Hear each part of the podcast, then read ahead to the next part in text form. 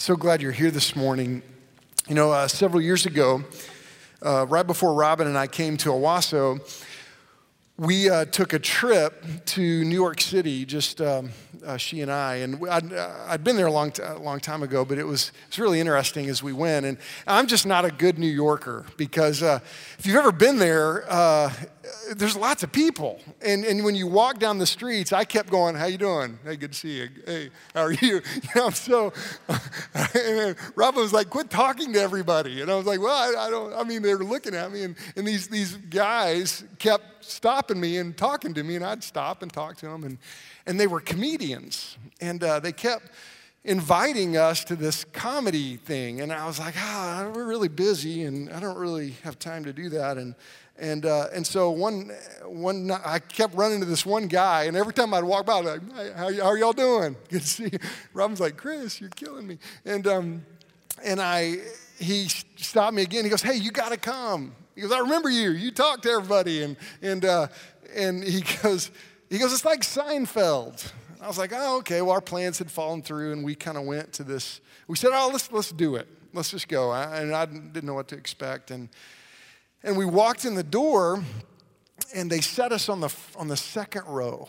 And, uh, and this guy gets up to work the crowd, I guess, and he looks at me. The first thing he says, Hey, where are you from? Oklahoma. He goes, What do you do? I go, I'm, I'm a pastor. And he was like, Oh, no. and, and I was like, Okay. Uh, and, and, um, and, and I knew it shocked him. Well, the, first two comics come out, and the first thing they said, Where's the pastor? And I was like, Oh boy. And, um, and so obviously they were nervous about this. And, um, and it, was, it was really bad. It was like Robin and I were going, What are we doing here? And um, the third guy comes out and uh, he starts his routine, and, and we were incredibly offended. And, and I guess it was on my face. And this guy looks at me and says, You must be the pastor. And I was like, mm-hmm. And he goes, I, have obviously offended you. And I wasn't going to say, No. I, I, was like, Yeah, you have. And, uh, and, it was really a bad moment. It was weird. It was a weird moment. And because he's calling me out in front of the whole group. And, and uh, he said, um, he said, Well, uh, let me ask you a question, Pastor. He goes, Do you go to one of those churches that actually help people? And I said, I, I do. And he goes, Oh, I guess that's good. He goes, Well, I guess you can tell that Jesus wouldn't want me. It was a weird moment. And I said, No, he, he would. And he goes, Well, you wouldn't want me to go to your church. And I go, Yeah, yeah, I would. And it was so weird. And, and he goes, Well, I guess I'm gonna in mess who I am, see you later. And he leaves the stage. And the guy that's the MC comes up and goes, Well, that was weird. And and and and we're all like, it's so weird. And and and and this the next guy comes up and he just was really bad. And so Robin and I, we said, it's time to go. So we get up, we're in the second row. We get up and we start to walk out the door. And he makes a comment, oh, we finally got the pastor to leave. And they all kind of chuckled in there. And eh, Robin was in tears. It was a bummer. It was terrible. It was embarrassing. I didn't know what to do. I was thinking, should I stand up and start preaching and repent and come to Jesus, all of you? I didn't know what to do. And, um, but we leave, and it was just really strange. And I've, I've prayed for that guy. And I've often prayed that he would remember that, that Jesus would want him, that, that we would want him. You know, because none of us in this room are perfect. We've not, we've all come from rebellion and disobedience, and all of us have done that. And, um, but, but you know, his question to me, I'll never forget. Do you go to one of those churches that help people? Because even an unbelieving world, even somebody that, that does not believe what we believe, when they see a Christian that really puts God's word into practice, it makes a difference. And see, this morning, uh, we're going to look at this incredible passage in James, James chapter 1, verses 26 and 27. And, and, and he's describing the difference between real religion that's supernatural and false religion that's superficial.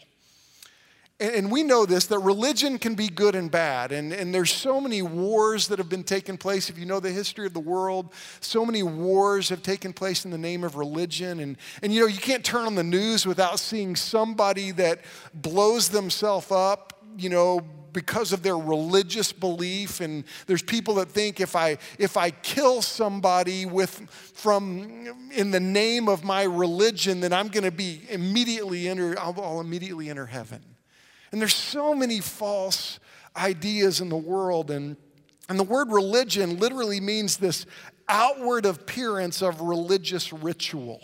Now, in Baptist life, we don't use that word very much because you'll hear uh, me say in a lot of um, churches like ours that, look, we don't need religion, we need a relationship. And that is absolutely true. We, we are called to this relationship with God. But, but in this passage in James, he is using the word religion in the exact content, context that God desires. And so we got to understand this. So you stand with me and let's read James chapter 1, verses 26 and 27. If you're a guest today, we often stand in honor of reading God's word because this is his word, not ours. And so, just out of respect for the Word of God, let's follow this tradition that has been around for, for years and years with people standing in honor of the Word of God. We, we, we honor that. James 1 26 and 27 says this If anyone thinks he is religious and does not bridle his tongue, but deceives his heart, this person's religion is worthless. Religion that is pure and undefiled before God the Father is this to visit orphans and widows in their affliction and to keep oneself unstained from the world. Now, this is the word of the Lord. Thank you. You may be seated. Now, now, as we, we kind of track through a book of the Bible, and we're, we're in the middle of that. And I, I want to tell you, next week, we're going to take a, a little departure from James. We're finishing chapter one today. Over the next four weeks, uh, starting next week, we're going to look at the, the Easter story, the, the, the arrest, the, the crucifixion, and the resurrection of Christ, all leading up to Easter.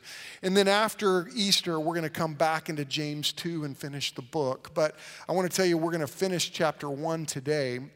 But it's such an important text here. And, and, when you read the Bible, you've got to make sure that you understand the context. You understand what, uh, you can't just pick out a verse and just leave it in isolation and, and not understand what's around it. And when you look at James 1 26 and 27, as you hear James challenge us with this idea of is your religion authentic? Are you an authentic believer? You've got to understand the context, which is back in verse 18.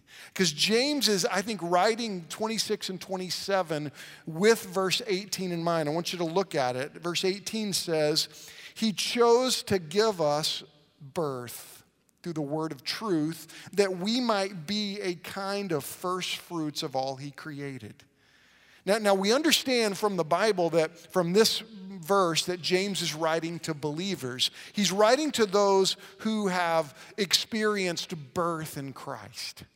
Now, um, this verse, James 1:18, I think is one of the key verses to the entire book of James because he's telling us look the audience that he's writing to are those that have been born again like like many of us in this room we were brought from death to life jesus saved us that we heard God's voice and God drew us to Him and we experienced salvation. We were brought, we were dead in our sins, and Jesus made us alive.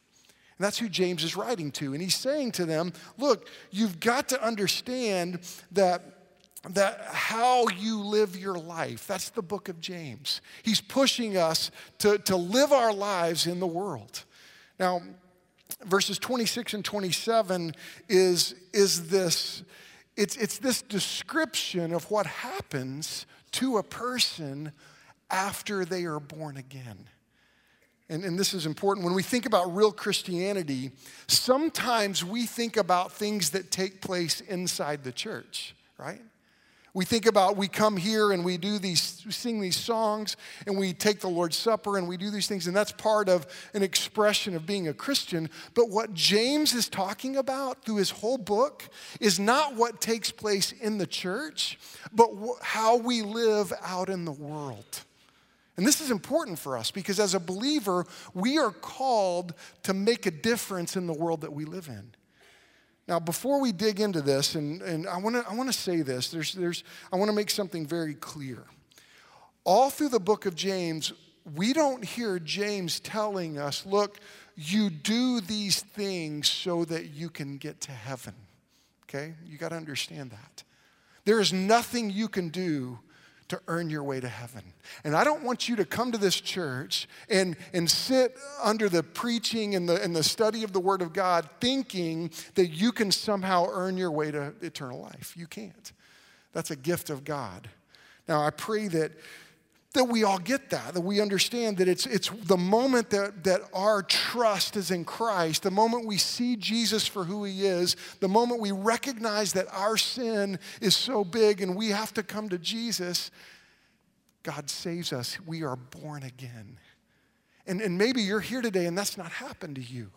Well, can I tell you the reason that you're here is because the Holy Spirit is moving in you, drawing you.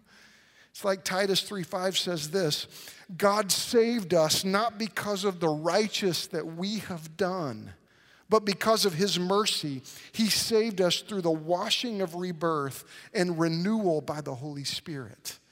And see, God saved us by his work. You know, there's a friend of mine that I've been praying for, and, and he sent me a text this morning. And, and, I, and, and he's struggling, and he's like, you know, I'm, I'm, I'm he, he's searching. And I told him, you know, God's drawing you. God is speaking to you. And many of you, that's where you are. God is speaking to you. Now, I pray you listen to his voice. I pray you come and follow him.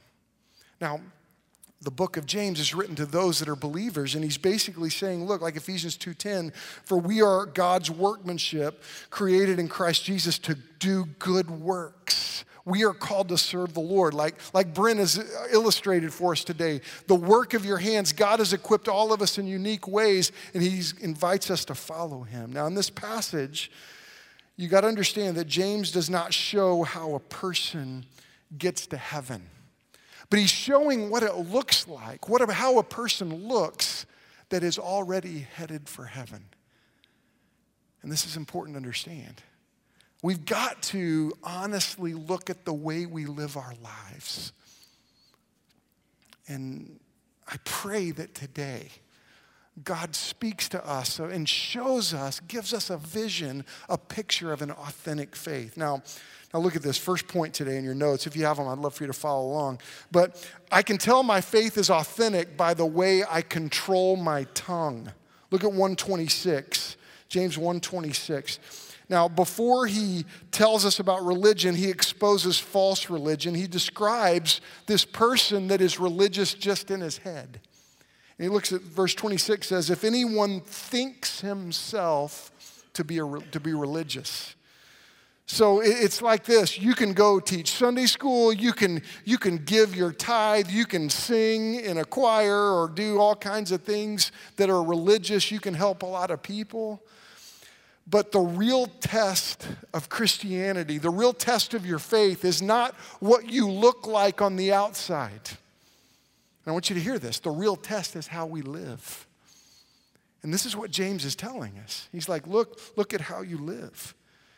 You know, God gives us these three tests right here in this passage. And, and the first test of Christianity is, is your tongue. More than your tithe, more than your testimony, your tongue tells about what you believe, what you think.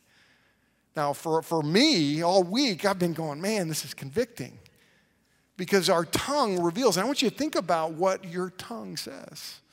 What comes out of your mouth. Because James tells us if we don't control our tongue, we, we're deceiving our own heart. And this is why James is, writes this incredible book that is so convicting. It cuts to our heart, it, it, it deals with what, where we are on the inside. Now, we, we understand that, that the tongue is the thermometer. It tests how we live, it tests what we believe. Jesus said this in Matthew chapter 12. Look at this. Jesus says, either make the tree good and its fruit good, or make the tree bad and its fruit bad. For the tree is known by its fruit. He's talking to these Pharisees right here, and he's, and he's ticked at them. And, and they are these religious people. And this is what he says You brood of vipers.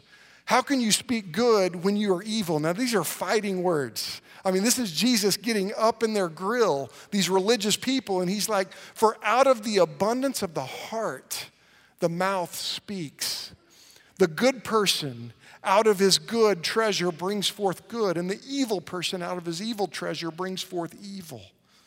And I tell you that on the day of judgment, people will give an account for every careless word they speak.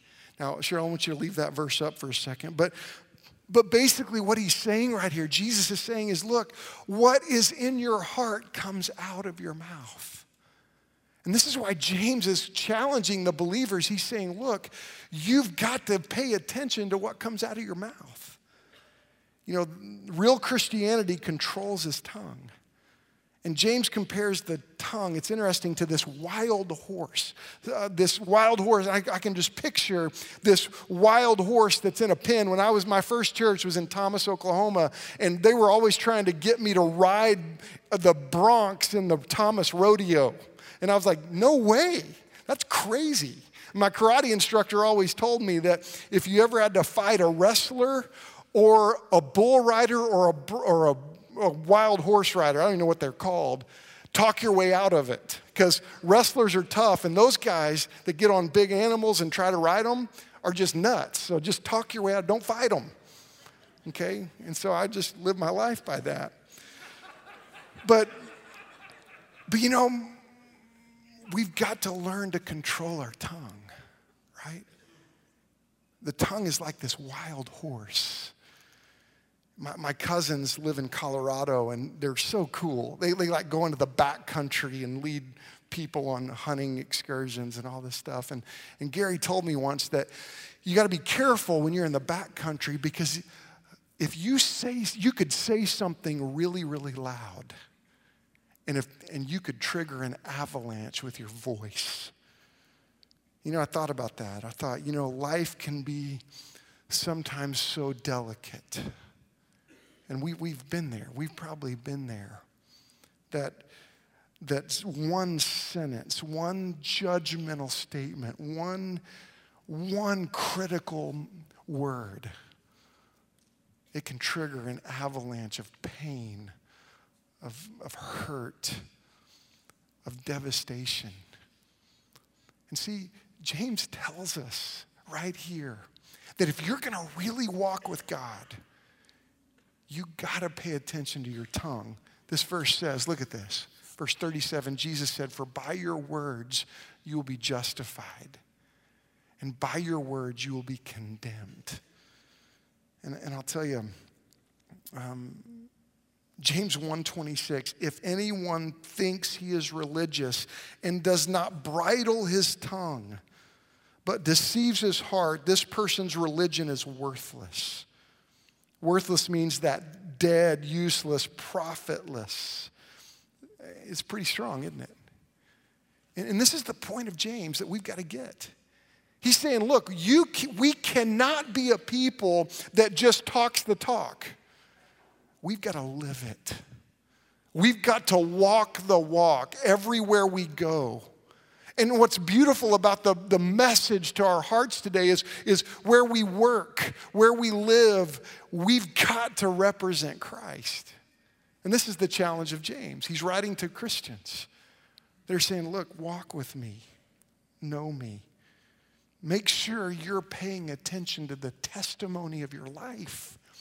And so often, the testimony of our lives are challenged by the words that we say. And, and I'll, I'll, I'll tell you, we should feel that conviction today. Let's not push that conviction aside. Let's embrace it. And let's, let's go to the Lord and say, Lord, help us control our tongue. Look at verse 27. He says this Religion that is pure and undefiled before God, God the Father, is this to visit orphans and widows in their affliction. Now, the second thing I want us to see, this threefold test of our authentic faith, is this I can tell my faith is authentic by how I care for those in need. Now, this is what James is telling us. Now, now real Christianity is, is really found in this heart for people. Like, when we follow Jesus, what God does is He gives us a heart for the things that God cares about, right? And this is what God does. This when as you walk with Jesus, as you know him, you start paying attention to the things that he loves and he cares for. Like Psalm 68 5, a really cool verse that says this God is speaking of God and referring to him that he is a father to the fatherless, a defender of widows, is God in his holy dwelling. Now, we got to catch this because our concern is not just to be for orphans and widows, and you could think that as you read this passage that, that uh, we just got to make sure we care for orphans and widows and then we're good. Now, those are important things to do. We're having a widow widower banquet coming up. We're planning it right now. Um, we, we try to take care of the widows in our church. And, and there, are, there are lots of fatherless kids. And we have some people in our church that are, that are foster, in foster, helping with foster kids. And, and I'll tell you, that's a great ministry. We ought to, we ought to be adopting kids. And, and this ought to be a passion of ours as a church. And, and I know many families in our church have done that. And you're right in the middle of caring for these. And But I want you to understand this that, that real Christianity is not just confined to these two groups, but orphans and widows represent something. Now, I want you to see this. Orphan and widows simply represent two groups of people. The orphan represents the homeless, the widows represent the helpless. The orphans are, are those who need protection, and the widows represent those who need provision. I want you to see that. That, that James is saying, look, when you follow Jesus, when, when you walk with the Lord, you notice those who need provision around you. You notice those who need protection around you. You become a church that really helps people. See, this is what makes a difference in a lost world. And, and, this is important to understand because Jesus taught us about this. And, and he even said this in Matthew 25. I want you to see this. Uh, he, he says this the, the, the righteous will answer him, saying, Lord, when, do you, when did we see you hungry and feed you, or thirsty and give you drink? And when did we see you a stranger and welcome you, or naked and clothe you? And when did we see you sick and in prison and visit you? And the king will answer them Truly I say unto you, as you did it to the least of these my brothers, you did it to me. And see, the scripture moves us. When we walk with the Lord, we pay attention to people in need. We pay attention to people who need provision. We pay attention to people who need protection. And see, so many churches miss this. They turn inward. They focus on themselves. And we've got to recognize God did not plant us here. God did not give us the gifts He's given us to keep it for ourselves. And I don't want you to miss that message today. Our willingness to serve those who are hurting really gives us evidence that our, our faith is authentic. 1 John 3 16 through 18. I want you to see this. By this we know love, that he laid down his life for us. We know that Jesus died for us. And because of this, we ought to lay out, lay down our lives for the brothers. But if anyone has the world's goods and sees his brother in need, yet closes his heart against him, how does God's love abide in him? Little children, let us not love in word or talk, but in deed and truth. You see, we are a church that God has blessed tremendously. We are a people that God has blessed tremendously. And because of that, we, he did not bless us for us to be inwardly focused. No, he blessed us to make it, for to use us to make a difference in the world. And we got to see that. That's why we're, we're, we're following through with the mission. Years ago in 2008, our church started the mission, which is, you know, a, a, facility on Main Street where we are ministering to those in need right in our community. And I'll tell you, with all the affluence around us, it is easy for us to ignore the needs of people in our community. You, you go spend time with a teacher and you ask about the needs of the kids in our community. And I'll tell you, you could ask any, if you're a teacher, I want you to stand up right in this room. If you're a teacher, just stand up right where you are. You, you look at them, and I want you to ask them. I'm going to put them on the spot. You didn't, you didn't know you were going to be a part of the sermon today. Me either. Just came to me. Um, but, but you know, I want you to look at these people you ask them about the needs of the children and the families in our community. Thank you. Y'all can be seated. I'll tell you, we have got to be a church that opens our eyes to them. And this is what James is saying. This is why the mission exists. This is why we've got to follow through with this vision and, and build this building on, on Garnett and get this off the ground and, and make sure the mission is, is off to the races like it should be this is what James is saying right here. That, that when you follow Jesus, you're going to pay attention to those in need. You're going to pay attention to those who, who need protection, who need provision. That's who we've got to be. Now, James uses a third example here. Look at verse 27. Religion that is pure and undefiled before God the Father is this to visit orphans and widows in their affliction. And look at this. And to keep oneself unstained from the world. Okay, we got to hear this. One of the tests of our authentic of our faith being authentic, we've already heard this, the way we control our tongue. But by the way we take care of those in need. And thirdly, we see that by the purity of my life. That, that James gives us this test and this incredibly incredible statement here. The, this challenge to keep yourself unstained by the world. Look at that verse in 27. The word, that word unstained comes from this Greek word that gives us our English word spill. It, means this life that, that is spilled upon. My wife gives me a hard time because I just found out that when the cleaners brings, when we get a shirt from our cleaners, there's a tag on there that says, we can't get this stain out. And I am inevitably like on my way to church going, oh, I don't need a lid for my coffee cup. And I, and I spill stuff on my shirt all the time. And Robin's like, yeah, that's not coming out. Sorry. But that's the picture here. It's these people who have stained on them. We're, we're, we're stained by the world.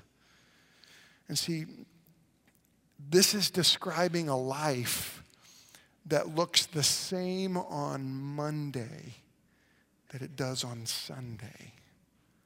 And see, this is the challenge through Lent that we're, we're challenging ourselves look, to know what it is to, to know Jesus as Lord of your life, Lord of all. So we've got to get rid of that, that idea that I live one way at church and another way at work or at home. No, it's got to be the same. And, and I'll tell you, as a one of the big, greatest convictions I have in my life is, is the fact that my children hear me preach. And, and, and I'll tell you, there are times that I'm, I'm with you. I'm not preaching at you. I'm in the middle of striving to live according to Scripture. And they see me when I make mistakes, because we all make mistakes. And I'll tell you, I'm convicted to make sure that I, what I live in front of you as your pastor, I live more importantly the same way in my home.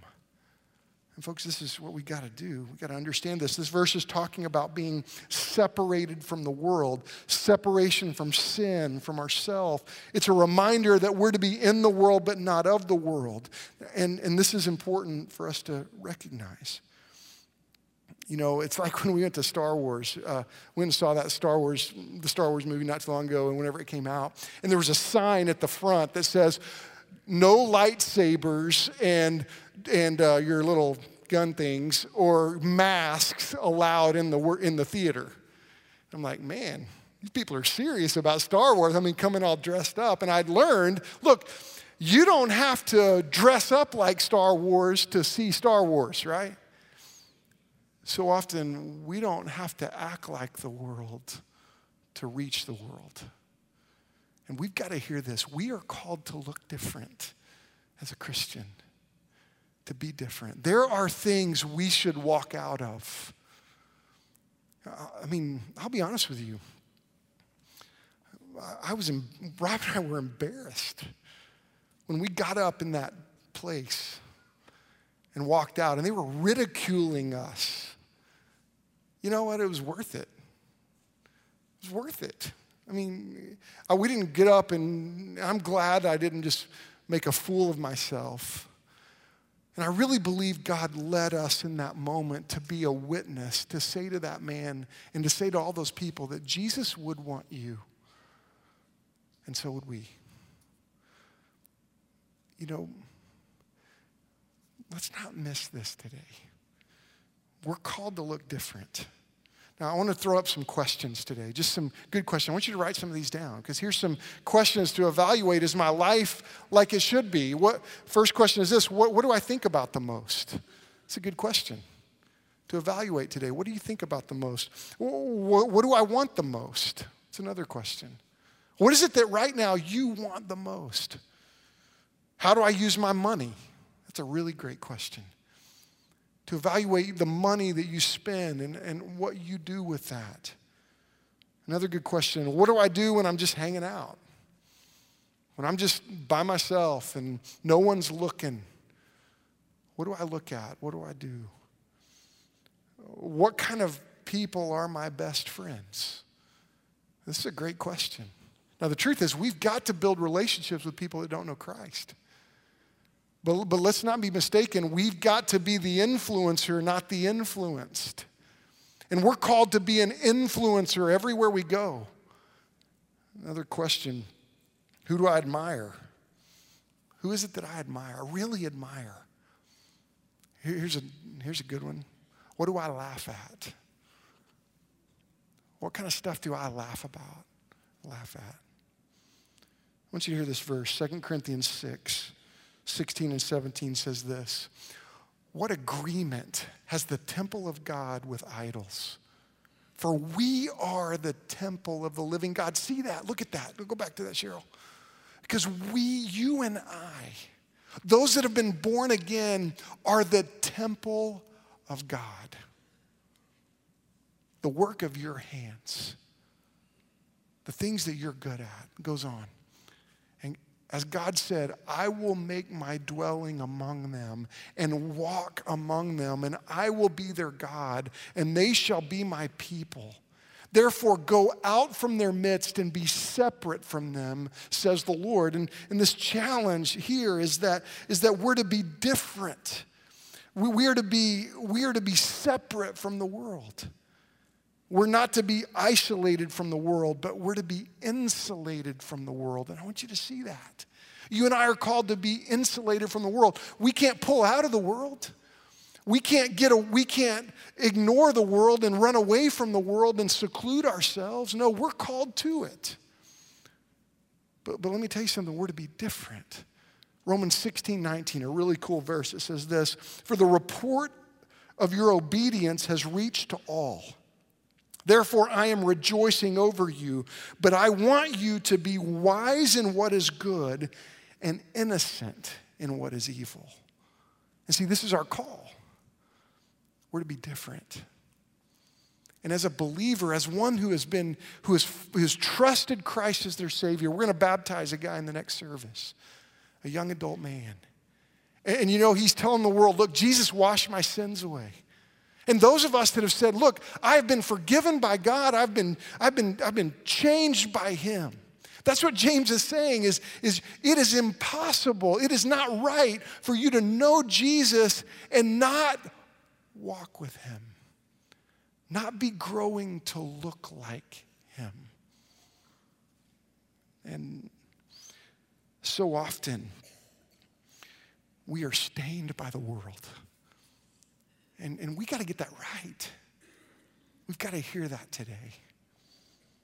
Now, I believe this the world's not sick and tired of Christianity. It's not. The world is sick and tired of Christians who aren't living it. And I'll tell you, if we live it every day, it's not going to be perfect, but we, we will see lives changed. And I, I don't want you to miss that today. You know, I want you to pull out your this thing. I want, you to tell you, I want to tell you what this is about. At our church, Keith Davis is God has just anointed him in his life. And I'm so glad he's on our staff. Keith leads our missions team, and he's one of our lead pastors here. And he was our youth pastor here for forever. He's like, he was like the legendary youth pastor in, in the state of Oklahoma. He still is, even though he's not a youth pastor anymore. But, but God moved in his heart years ago, and he, and he was praying about how we reach kids, and he moved our student ministry to, to do My One. And every year, our students have led the way in this, and they've taught us this, and, and, and they've prayed for one friend in their life, and they've tried to get them to come to camp or elevation weekend or, or a Wednesday night, and, and, and they've been praying for them. And, and so many of us every year, we're going to do this in a couple weeks, a couple months, as our kids go to camp. We're going to get bracelets like this with, with their friends' names on it. And we're going to begin praying for these kids for God to speak to them. You know, the truth is, like Mike Henry over here has taught us taught, and blows me up all the time and is correct about it that, that look, we are all missionaries and we all go to work tomorrow on our mission field. And that's exactly true. And he's been saying to me, when are we going to pray for all of us that go to work on Monday for our mission field? Well, it's today, my friend. Right here. I want you to think about, you that know Jesus as your Savior, I want you to think about who is the one person that God has put in your life that if they died today, they'd split hell wide open. Here's what I want us to do today. There are Sharpies, like in your close by. We have three Sharpies per row. Now, we need this for the next service, so if you like Sharpies, buy one somewhere else, but let us have these because we need them next week, next service. But, um, but here's what I want you to do. Right now, I want you to ask the Lord, who is it in my life that I love, I care about, and they need you? I want you to write that name in just a minute. I want you to write that name on this, on this little blue thing. And what we're going to do is I want you to leave them in your chair. And next week, we're going to pass these out to all over our church. And I, I want you to take one next week. But it may be kind of awkward if you're sitting next to somebody and they're like, dude, what's my name on your, on your wrist? Stalker, you know, or whatever. But, and it's okay to say, man, I'm praying for you. I'm, I'm going to text a guy today, uh, the guy I'm putting on. He doesn't know it. I'm playing tennis with him, and I'm going to tell him I'm praying for him. So I want you to put that name on there. And I want you to leave it. You know, about five weeks from now is Easter Sunday. And I'll tell you, the Passion Week experience is going to be right before Easter. That is something that I want to challenge you to invite someone to. We're going to share the gospel. They're going to see Jesus on that through that experience. You'll see, you'll hear about it. But Easter Sunday's coming. Most people will come to church if they're invited. We're going to help you share the gospel with your friends. But let's start praying for them. Folks, James is telling us Life's short. Follow Jesus. This is one thing that can't be mildly important for us because, see, for us, we are, we are not just wasting our time or filling our Sunday mornings, eternity is in the balance. And we're called to the front lines of God's work in the world. Let's follow Jesus. Let's be authentic. Right now, I want you to bow your head. And as your heads are bowed, this may be a good time for you to write that name. You don't have to close your eyes. I want you to write that name. In our, in our invitation, that's what we're starting right now. And, and as soon as you finish writing that name, I want you to stand and join us and sing. And, and maybe you're here today and you, you need Christ as your Savior. You could come right where you are. Maybe you need to get right. Maybe you need to confess things from your tongue, your mouth. Maybe your life has not been consistent. It's time to change that. And today's the day to do it. Let's walk with Jesus. Our invitation is started, our altars are open. Lord Jesus, would you move us?